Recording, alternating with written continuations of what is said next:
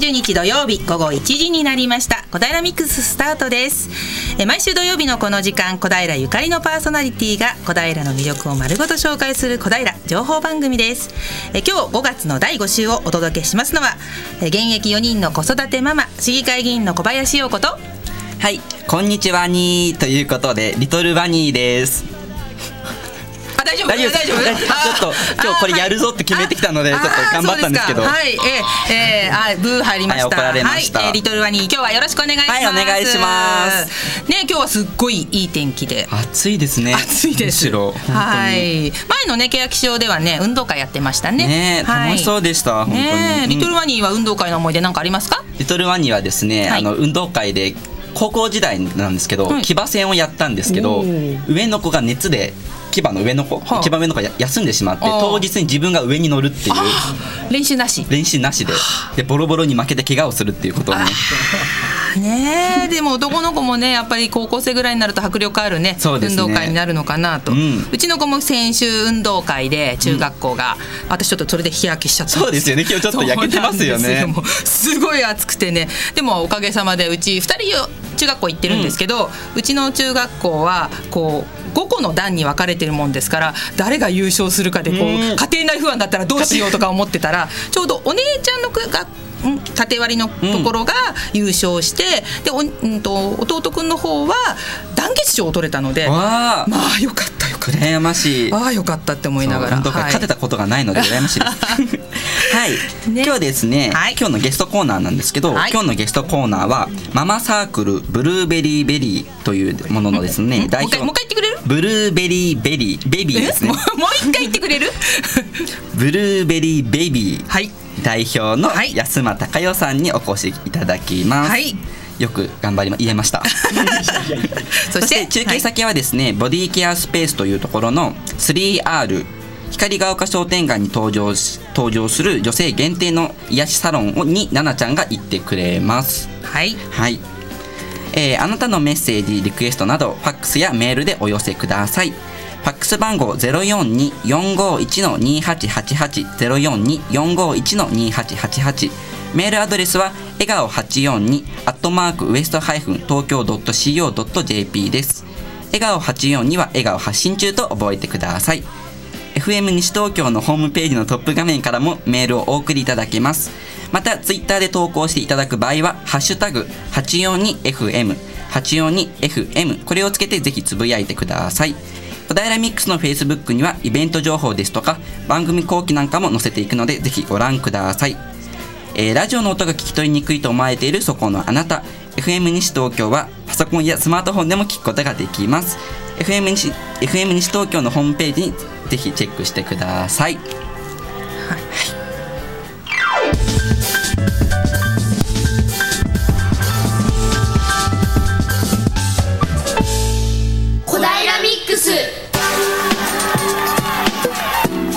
小平レポートをお届けしたいと思います。光が丘商店街の スリーアール に行っています津田塾大学の飯田奈々さん、奈々ちゃん、奈々ちゃん、はい、無事着きましたか？はい、着きました。はい、はい、よろしくお願いいたします。よろしくお願いします。お願いします。はい、お願いします。はい、本日はですね、小平市鈴木町に丁目にありますボディケアスペース スリーアール さんにお邪魔しています。はい、うん、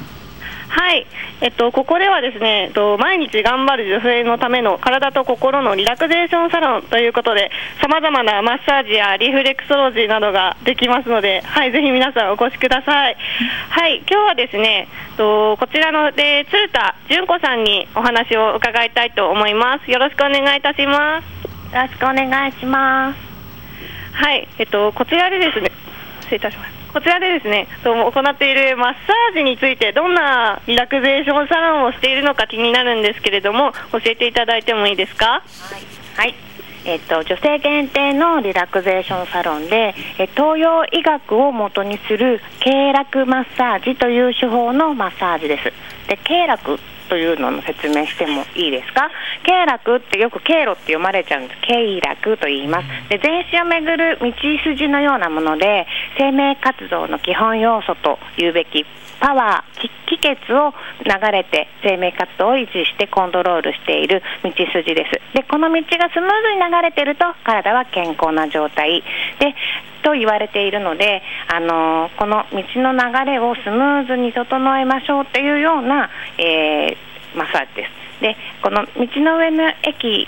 のような役割をしているのが経血と言われるいわゆるツボなんですけれども、その体の表面とか内部の臓器につながっているので、あのそのツボを刺激したりですとかっていうことで、えー、その気血の巡りの経絡を整えていきます。はい。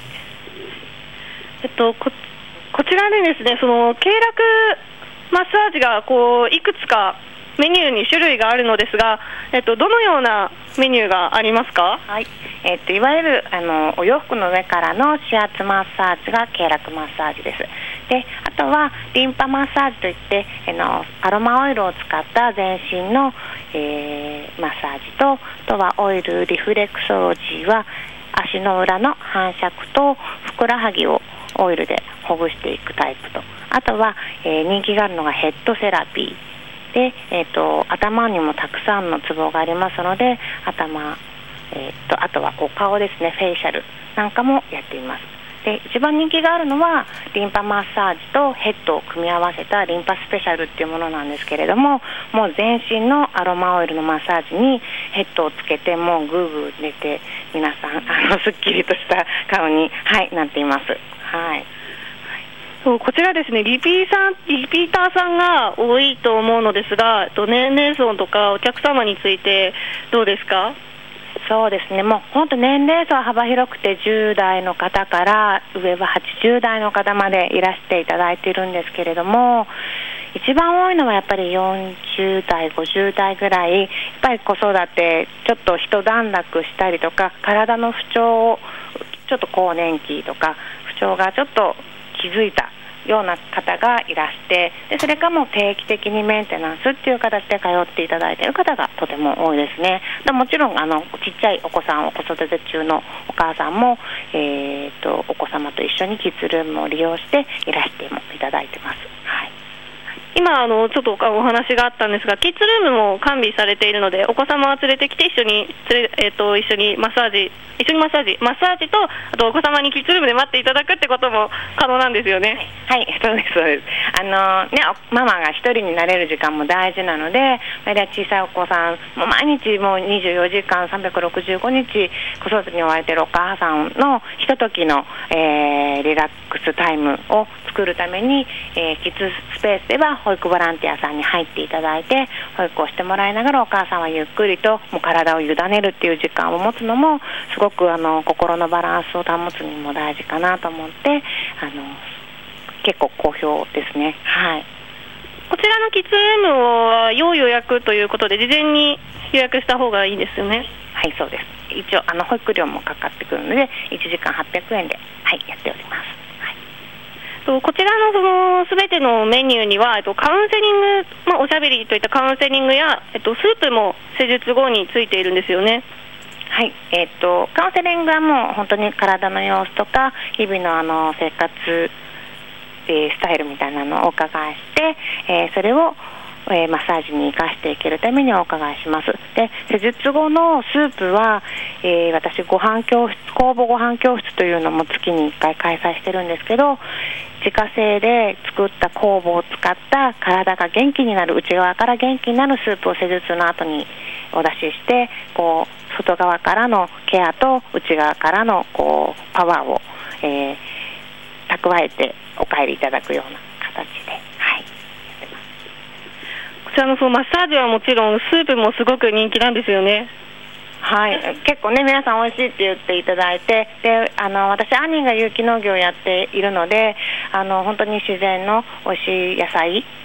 を使ってで植物性のものだけで、えー、大地の恵みをあのしっかりと食べていただくっていう形で、皆さんとっても美味しいって言っていただいて、そこからうんとこの工房ってじゃなにっていう話からご飯教室を開催するようになって、もういちねんにねんぐらいになるんですけれども、結構ちっちゃいお子さん連れの、えー、と食にちょっとこう気をつけなくってあって思い始めている、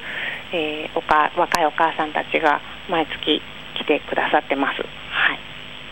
私もこちらあの陽子さんもあのおすすめなんですよね。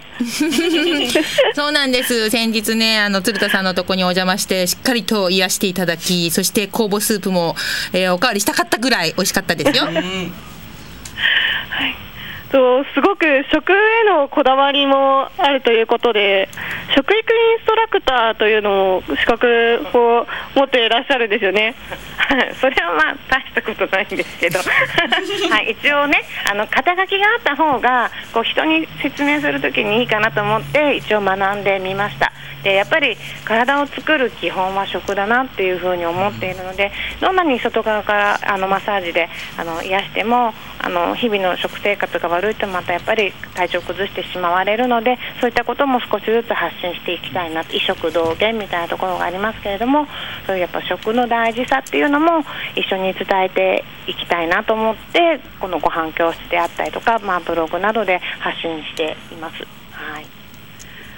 リラクゼーションをしてこう中から癒され、また外で外からこうスープや酵母ご飯などで癒されてと、もうあのー、あの空間もですね、あのー、このスペースサロンに入った瞬間にもう香りがすごいいい香りがして、あのー、もうもうすでに今癒されてるんですよ私。いや本当です本当です。あのななちゃんどうですね、はい、後半もまたはいまた癒しについてリポートしていければなって思っています。はい、前半は以上です。はい、じゃあ後半ねどんな場所なのか、うん、冬の雰囲気もうちょっとね詳しく奈々ちゃんに伝えてもらいたいと思います。うん、はい、それではここでいっきょくお聴きいただきます。クラスで夏の日のせんきゅうひゃくきゅうじゅうさんです。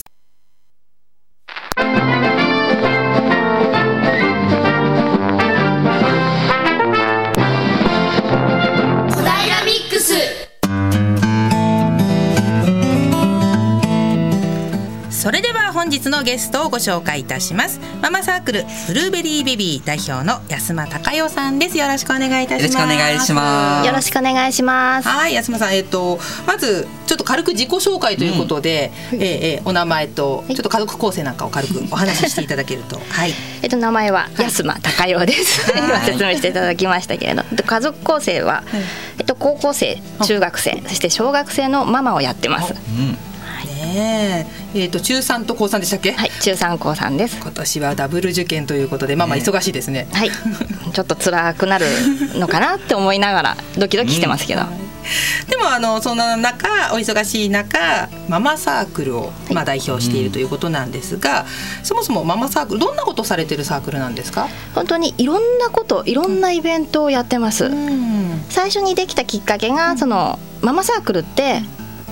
いっかい入ってしまうとそこがこうどんどん年齢が高くなっていくだけで入りにくいっていうような意見がすごくあったので、誰でもみんながこういつでも入れるような形にっていう形でイベントを好きなイベントを参加できるっていう形のサークルです。うーん、じゃあ、えーと、もうそれこそ大きいお子さんがいるママもいればもう新生児抱えたママもいるよみたいなサークルなんですか。そうですね、でも大体ゼロさいからさんさいのママを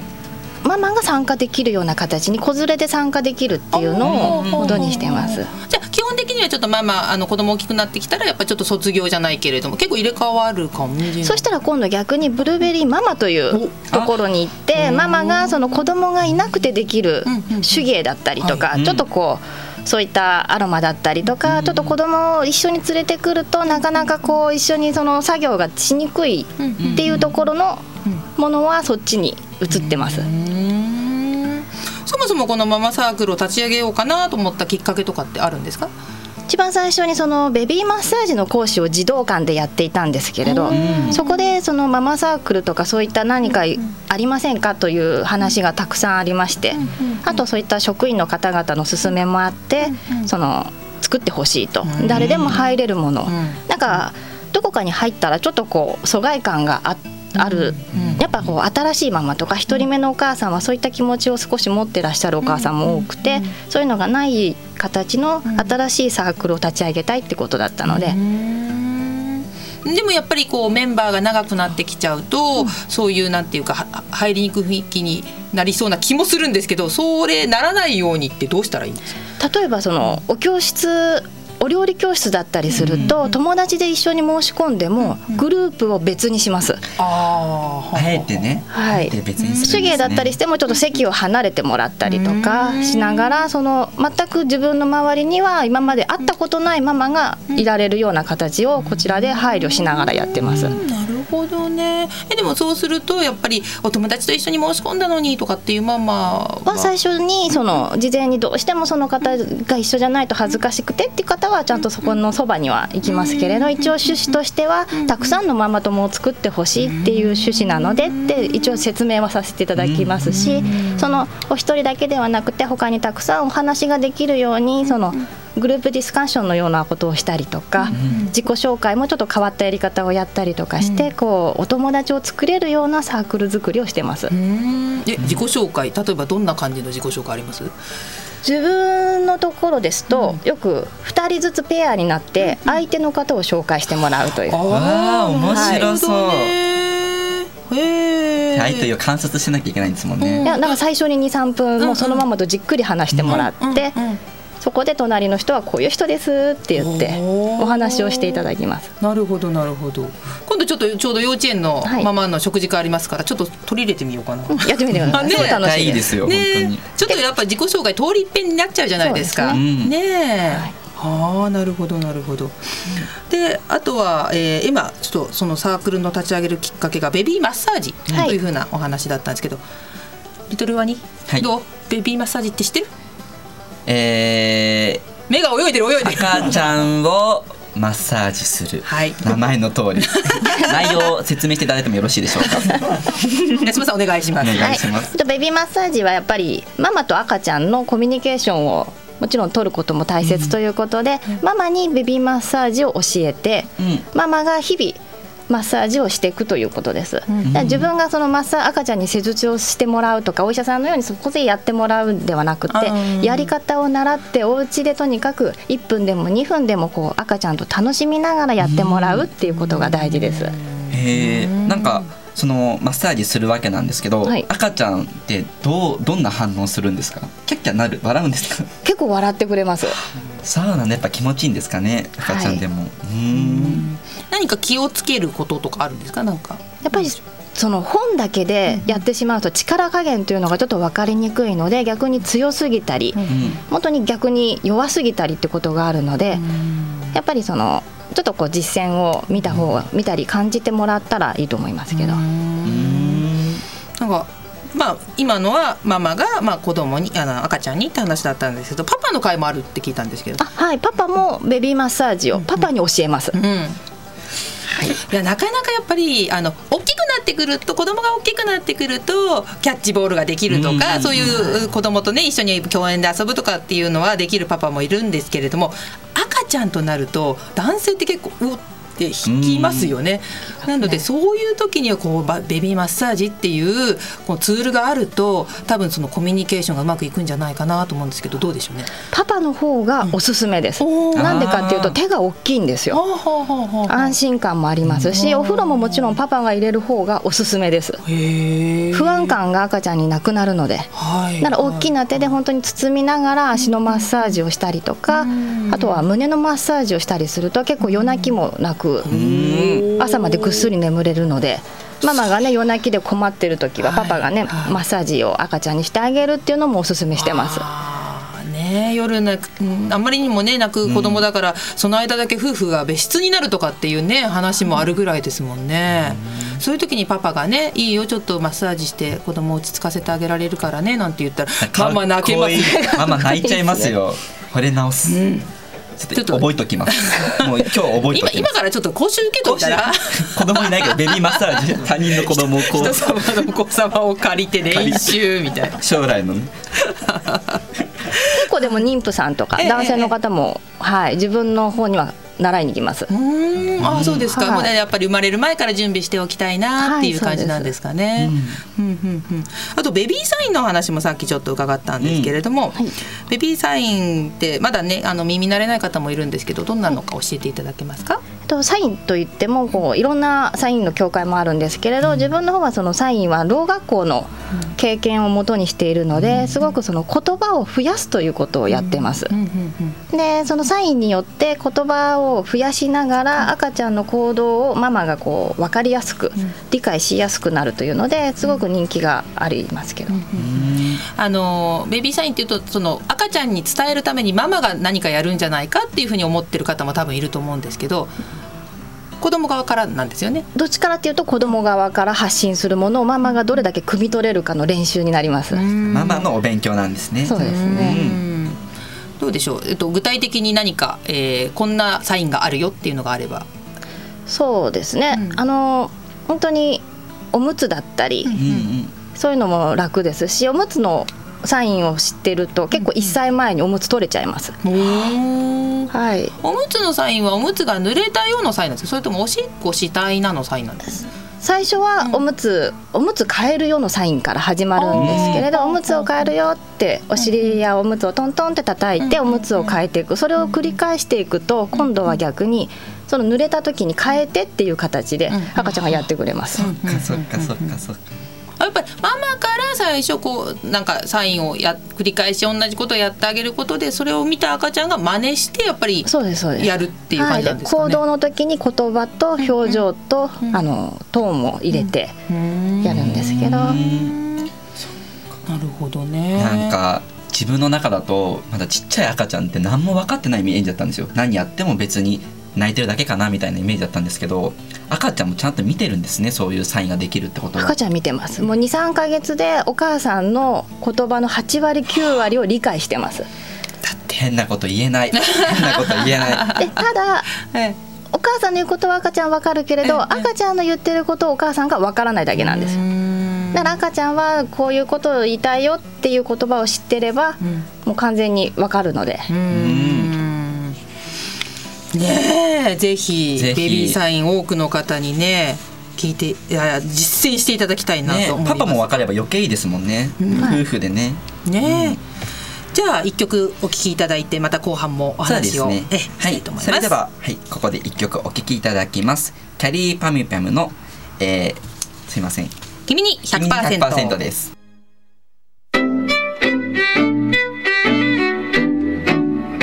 小平ミックス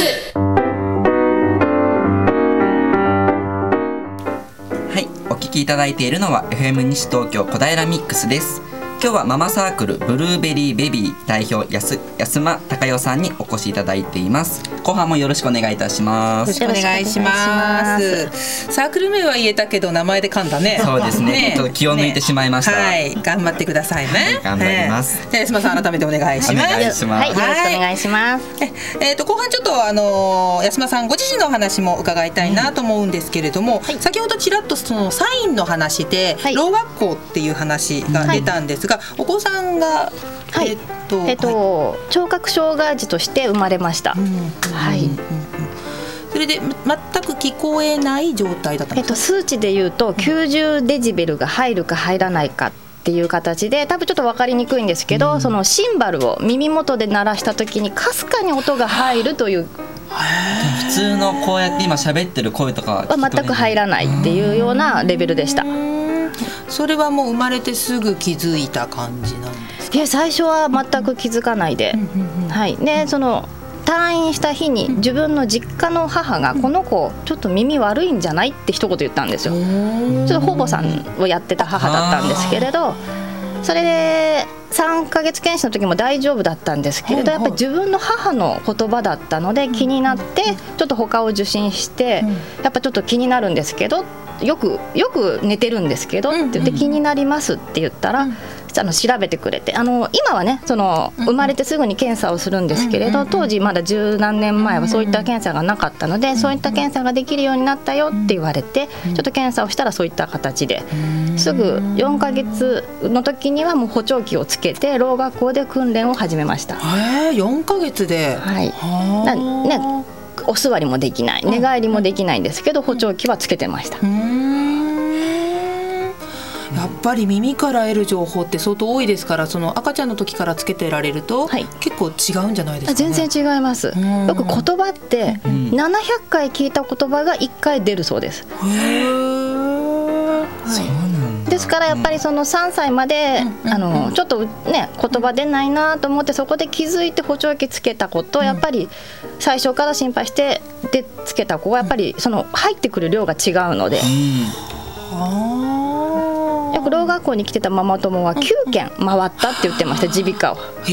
ゅうけんめにやっとあの診断が下されたって言ったので、やっぱママがねちょっとでも気になったら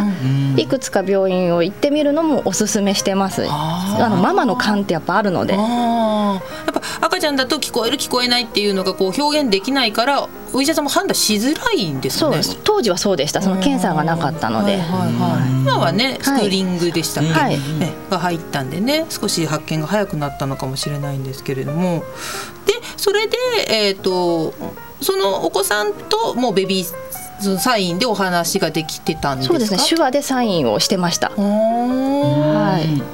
それはそのろう学校で教えてくれる？ろう学校で結構厳しく教わります。あ、そうなんですか、はい、へー、なるほど。だからいっさいまえにはもうおいしいのサインをしてくれるので、うん、おっぱいをあげるとおいしいってやってくれたり、うん、こうちょっと離乳食でもおいしいものはおいしいってやる、はいはい、またね、まずいっていうサインもあるんですけど、はい、それを教えるとイライラしちゃうので、あえて、あえてそれは教えないで、おいしいとか大好きとか楽しいとかそういうのだけ教えて、育児が楽しくなるようにしてましたけど、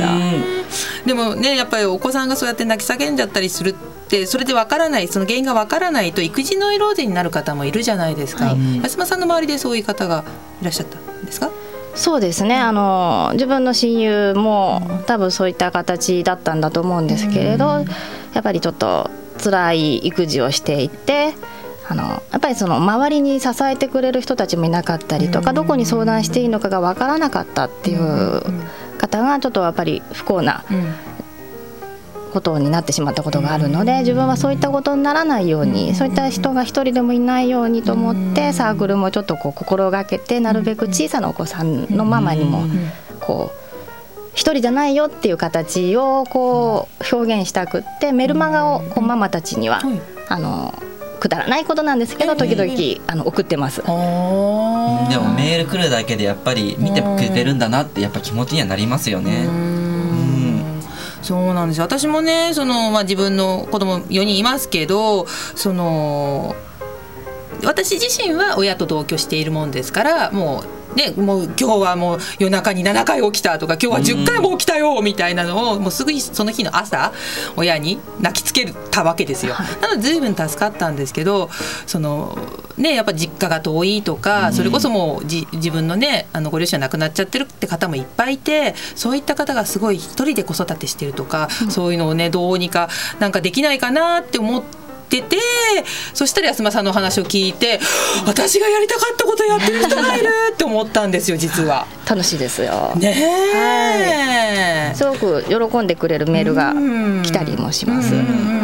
い、でちなみにそのママサークル結構、えー、と会員数 何, 何人でしたっけ？今よんひゃくごじゅうめいいじょういます、はい、でそのサークルに、えーとまあ、安間さん代表なんですけど、えっと、スタッフみたいなのもいるんですか？えっと、スタッフも、はい、います。時々、うんお手伝いをしてくれたりとか、はい、でまた、ま、ママサークルのメンバーのみんなも私手伝いますみたいな形で声かけてくれたりするので、もうきっちりスタッフっていう形よりもみんなで本当にサークルに入った人たちも、今日入った人もなんか手伝えることあるならやりますよっていう形で参加できたりとか、逆にもうにねんさんねん経っててもそのサークルに名前だけの人いたりとか、うん、全然それも OK なので、その情報だけ知りたいとか、うんちなみにあのそのコンサルもやられてるってことなんですよね。はい、えーと、ママどんなことやられてるんでしたっけ？コンサルはコンサルはあの育児のコンサルもやりますけれど、うん、基本的には経営コンサルの方もやってます、うんうん、一気に固くなります、はい、一気にかっこよい感じに、はいえーうん、でもあと経営って言っても本当に企業とかっていうよりはそのママたちのママたちももちろんあの企業も結構やったりも、うん、あの大きなあの事務所を開いてる方もやりますけれど、はいはい、今はやっぱりそのママたちで、えー、その何をしていいのかわからない、うんうんうん、ちょっと外に働きに行きたいけれどその自分の時間をなんとか工夫したいっていうママたちにやってます、うんうんうん、あの結局お子さんが小学校とか行くと夏休みが、うん、はいはいはいはい、学童に入れてない限り夏休みうちにいなければいけない、ええ、そういった時にすごく困ってしまうので夏休みにどうしよう、だから働けないっていうママにじゃあ夏休み以外で何かミニビジネスみたいな小さなビジネスをするっていう形でおすすめしているのがそういった講座もやってます。で何に向いてるかっていうのからまず発見したりとか、うーん、そう安村さんがそのママと、まあ、お話ししながらこういうのどうみたいなのをやるんですか、えっと、その人が持ってるものだったりとか、うんうんうん、あと過去から全部遡って小学校、うん、あの本当に一番最初の幼稚園の記憶から全部遡っていくようなコンサルの仕方もあります。へー、それ結構人気です。で自分がなぜそこで子供にイライラしてしまうのかっていうのも分かるし、自分が何にをやりたかったのか何に向いているのかもすごく分かってくるというのが結構自分のコンサルなのですごく人気があります。ちょっとワニなんか目が輝いてるけど俺もやってもらおうかなぐらい思ってる。でもこれなんか自分が去年ですけど、はい、就職活動してる時にあの言われたことがあってずっと大学時代のことを振り返ったんですけど、はい、自分を知る時は幼稚園から振り返れってことを言われたんですよ。でその時になんで幼稚園なのって思ったんですけど、はいはい、今聞いてもあって思いました。やっぱり幼稚園の時の自分が思ってることが実は大きくなっても心の中に残ってるものらしいので、はい、ちょっと今落ちてきました自分で。あら、まあそうなんですね。ちょっと真面目なこと言いますね。ちなみにネットの講座もやってるってことなんですけど、はい、ネットでもそういった、うんうん、あのママたちは講座通いにくいじゃないですか、うん、通えないとか土日だったりすると、うんうん、ですからそのネットでスマホで今何でも見れたりするのでスマホで講座をひ聞けるようにもやってます。現代らしいですね。すごいな、はい、それはもう本当にビジネスとしてお仕事としてやってるって感じなんですか。えっと、それは私、はいはい、それ仕事としてやってます、はい、育児とビジネスを合わせてるみたいな。そうです、育児とビジネス、育児をしながらあの仕事が両立できるっていうような本当にか家庭と仕事じゃないですか。でもまあ育児を大切にしてもらいたいってことなのでコンサルの半分は育児の相談だったりもするんですけど、ですから本当に育ビジっていう講座と名前で育児とビジネス、はい、やってます。うん、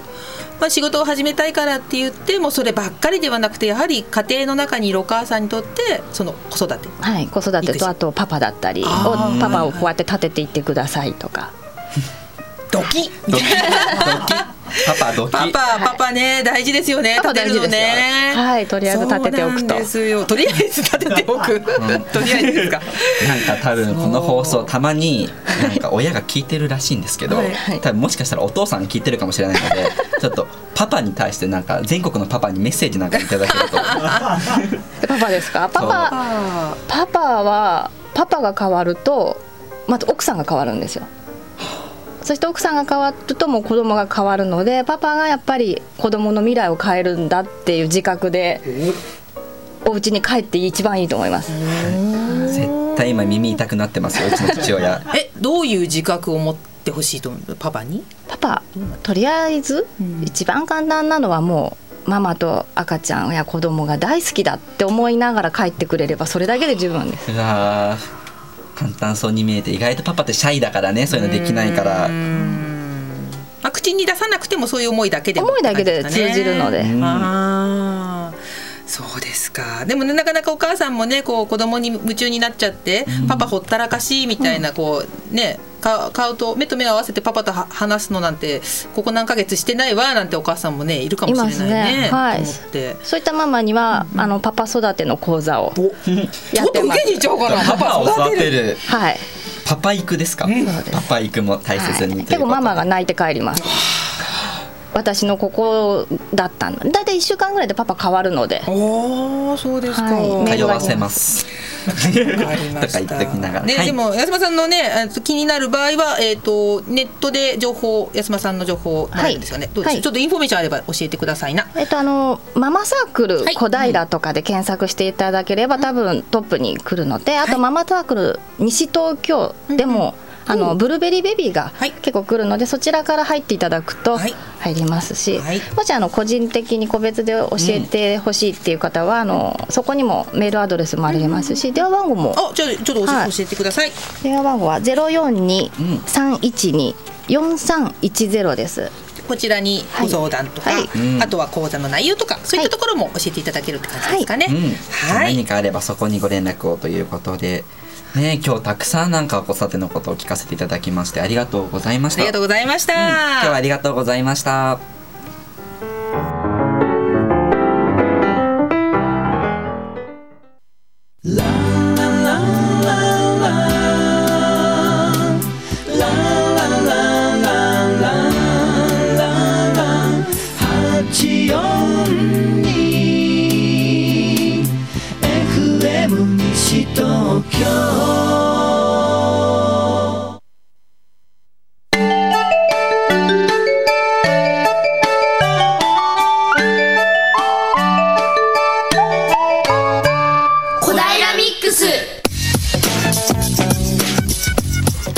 それではにかいめの小平レポート行ってみましょう。にかいめのレポートも引き続き光が丘商店街 スリーアール から伝えてもらいます。ななちゃんお願いします。はい、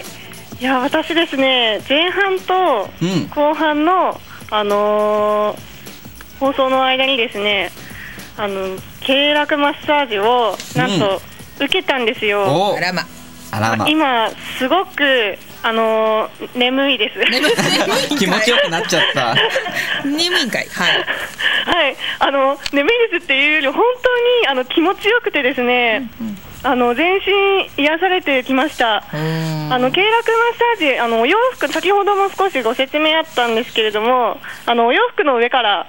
あのー、マッサージしていただくもので、うん、と私大学生でレポートを書くためにこうパソコン向かったりとかっていう結構同じ姿勢を保っているままが多いので、うん、すごく今ほぐされてきましたはい、えっと、こちらの経絡マッサージなんですけどなんと初回で初めて来た方は体験コースがあるんですよね、はい、なんとろくじゅっぷん本来ろくせんえんのところ半額のさんぜんえんでお受けいただけます、はい、じゃあこれはもう行くしかないですよ皆さん本当にはい、と思います、はい、これでからですね今私が受けたのが経絡マッサージで他にも経絡リンパマッサージやオイルリ、オイルリフレクソロジーなどがあるのですが、うん、その中で一番人気なのはどんなマッサージですか？えー、とやっぱりリンパマッサージ経絡リンパマッサージでアロママアロマオイルで全身をほぐした後にヘッドをプラスした経絡リンパスペシャルっていうのが一番人気がありますね。これ全身オイルでほぐされて頭のてっぺんから足の先までもうアロマオイルの香りで癒されるっていうのがやっぱり ななはち 割ぐらい人気のあるコースです。はい。じゃあ、あのー、アロマオイルを使うということなのですがアロマオイル使った後にお出かけなどはそのまましても大丈夫なんでしょうか？はい大丈夫です。あの最後にホットタオルで丁寧に拭き取りさせていただきますのでそのままお化粧してあのお出かけしても大丈夫です、はい、こちらのリンパマッサージも初回限定の方は体験コースがあるんですよね、はい、一応、えっと、全身でななじゅっぷんかけてほぐさせていただいてろくせんえんになっております。いやこの初回限定のコースはですねあのぜひ皆さん本当に行くべきなのでおすすめです。私もあのさっきあの高校生の方やあのはちじゅう代の方などほん本当にいろんな方が来ると言っていたのでぜひ女性の方はあの来ていただければなと思います。はいえっとああの私のさっきマッサージしていただいた時に体はどうでした？凝っていましたか私そうですねあの若い割には、えー、脊柱起立筋の張りが強かったのでもうちょっと姿勢保持をもうちょっと考えたりとかストレッチなどするといいかなと思います。あんまり無理して勉強しないでくださいねありがとうございますはい、えっと、それではですね、えっと、今ですね別の部屋に移動してまいりまして、うん、なんと目の前にあの自家製酵母のスープがあります、うんうんうん、あのこの今日の今作っていただいたスープは何が入っているスープなのでしょうか？えっと、今日は玉ねぎの酵母と昆布の酵母でコトコトしたマッシュルームとエリンギが入ったスープです。はい、うん、はいえっと、それではですね、私ちょっとこちらいただいても、はい、よろしいですか。すいません、ちょっと失礼します。では、えっと、皆さんスープいただきます。うんうん、うん、あの優しい味なんですよ、うん、あの癒された後にあのー、スープで優しい味が来て、もうなんかさらに今体がとろけそうです本当にはい、あ、ありがとうございます。これは、えっと、毎回キノコのスープになってるんですか？あの季節の野菜を使って作るので毎回違うものです、はい、で一応横に座っているのが玉ねぎ酵母を使ったクラッカーです。これも自家製で玉ねぎの酵母と粉と塩と油だけでできてますので、一緒によかったら召し上がってください。はい、あ、じゃあこちらも こ, こ, これですよね。あ、はい、じゃあちょっといただきます。うん、うんうん、うん、ふんわり。クラッカーだからちょっとボソボソしてるから水分がなくなっちゃって大丈夫？はい、ほんのり香りがして、あのすごくサクサクしてて食べやすいです。これあのこれ単体でなんかおやつとかでも食べれそうですよね。お子様のおやつとかビールのお供なんかにもいいですね。大人から子供まで。で、安全なものでしか作ってないので、もうなんか罪悪感なく食べられるおやつですね。はい。でスープも植物性のものだけしか使っていなくて、えっとまあ酵母とえっと素材の野菜と豆乳と塩麹でほとんど味付けをしているので、あのアレルギーとかが心配の方とも食べていただけます。はい。うん、あと こ, こちらですね。あと目の前にあと瓶の瓶にリンゴが入っている、リンゴがつけてあるものがあるんですけど、こちらは何ですか？えっと、自家製のその酵母です。で、あの月にいっかい酵母ご飯教室をやっていて、ついこの間あったので、今並んでるんですけど、瓶にリンゴとお水を入れて発酵させて、それを料理そのまま飲んだりですとか、料理に使ったりっていう風にしてます。でこれも、まあ、発酵食品なので体の腸内環境を整えるのにすごく役立つし、便秘がちな方とかお子さんでも今便秘の方多いので、そこにあの飲んでいただくと、あのー、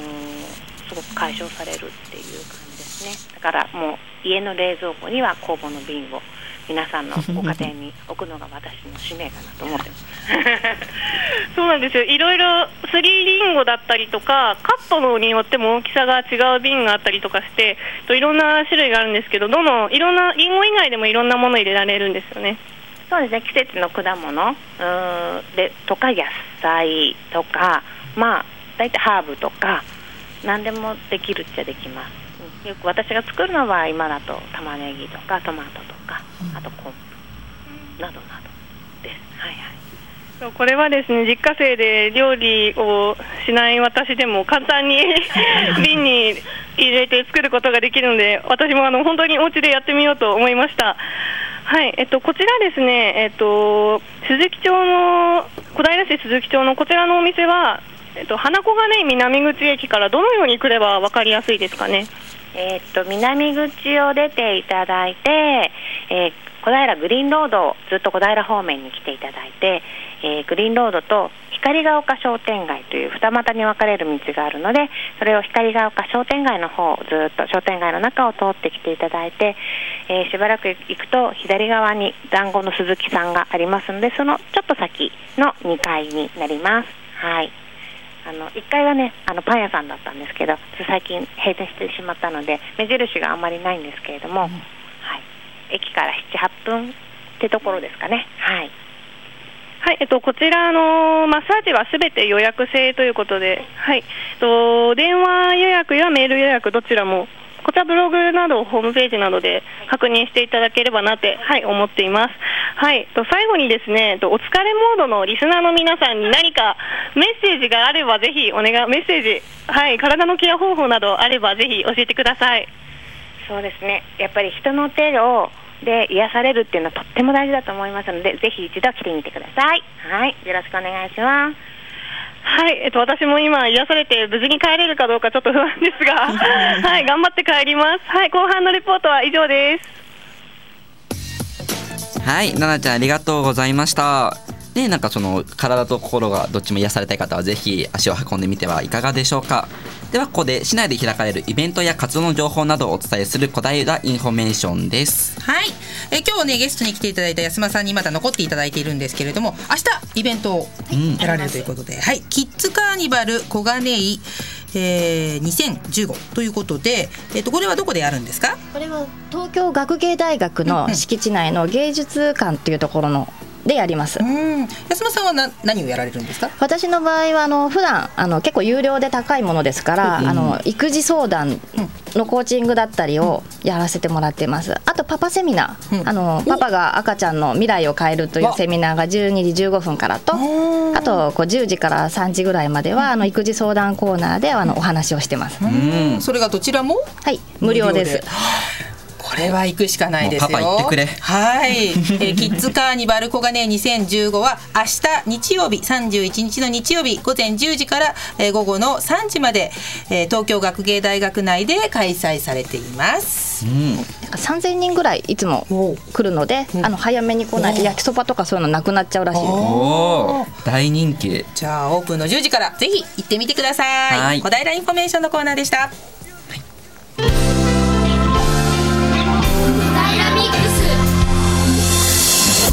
あっという間にエンディングでございます。本当にあっという間でした。どうでしたワーニー。いや今日カミカミでした、ね、自分に点数つけると何点ぐらいですか。そうですね、はちじゅうごてんぐらいですかね。高いなおい自分に甘いんでね自分はびっくりした褒めて伸ばす方なんで自分 の, あの育児はねそうでした、えーうん、まああの自分を褒めることも大事なことですがはい、えー、ぜひぜひあのカミカミは練習していただいて、はい、あの今度ですねじっくりとあの口の動き方の練習教えてあげますので、はい、ありがとうございます、えー、本当に、はいね、まあ、本当にごがつの最後の週ということで、うん、ろくがつになったらまあ梅雨の季節になるかなと、うん、ジメジメしちゃいますよ ね, ねただねやっぱりお野菜には大事な雨なので、うん、えーえー、このしばらく日照りが続いたんでね畑が大変だったんですようち。あ沢だったんですね。うちは畑持ってるもんですから農家なんですね一応ね、うん、えーえー、それなんですけれどねもうふっかふかすぎてもうね大変大変。いや里芋は里芋ってすごく水が必要な野菜なんですけれども、うん、もうそれがね本当だったら子供の背丈ぐらいあっていいのに今まだ私の膝丈より半分ぐらいなんですよびっくりですよ。雨大切。なんか雨嫌いっていうのやめます、えー、雨も大事だ。お野菜が美味しくなるんだなって思いながら ね, ね、えー、雨を見ていただければ と, と、はい、思います。雨嫌いですか。雨そうですね、うん、なんか寒いし気持ちがちょっとどんよりしちゃうんですけどでもね今聞いてお野菜のお野菜大好きなので美味しいお野菜が食べれると思うんであれば、まあ、下から雨降っていいですまあ、昨日降ったからまあ今日はいいけどね、うん、はい、週末は晴れてる方が喜ぶ方も多いのかなと思います、うん、皆さんはどんな週末をお過ごしですか。来週のこの時間を担当するのは直美さんでございます、はい、本日はメインパーソナリティ小林陽子アシスタントパーソナリティがリトルワーニー。ごめんここ私いつも読むから読んじゃったけどこれワーニーの役だった。いやいややってやってごめんごめんでレポーターから言いますね、はい、で レ, レポーターが飯田奈々でお送りしました。はい、まだあるよじかんどうぞどうぞ使ってええお無茶ぶり無茶ぶりでもねあの今日の話をすると、はい、本当に育児っていうとこの年だとね全然あの情報が入ってこないので、はい、この年に聞いておくと将来ねもし何かあった時にこれはこれは安間さんに聞いたことだっていうことをね頭の片隅に置いて、うん、あの本当にあの生活していこうかなって思っております、ね、そういっかいでもねやっぱ話を聞くと、うん、生活でハッとした時に一瞬思い返せる時があるのでそうだからいいと思います。情報入れとくとねベビーサインのこともよく覚えておきたいと思います。はい、それでは来週もお聞き逃しなく。さようならバイバイ。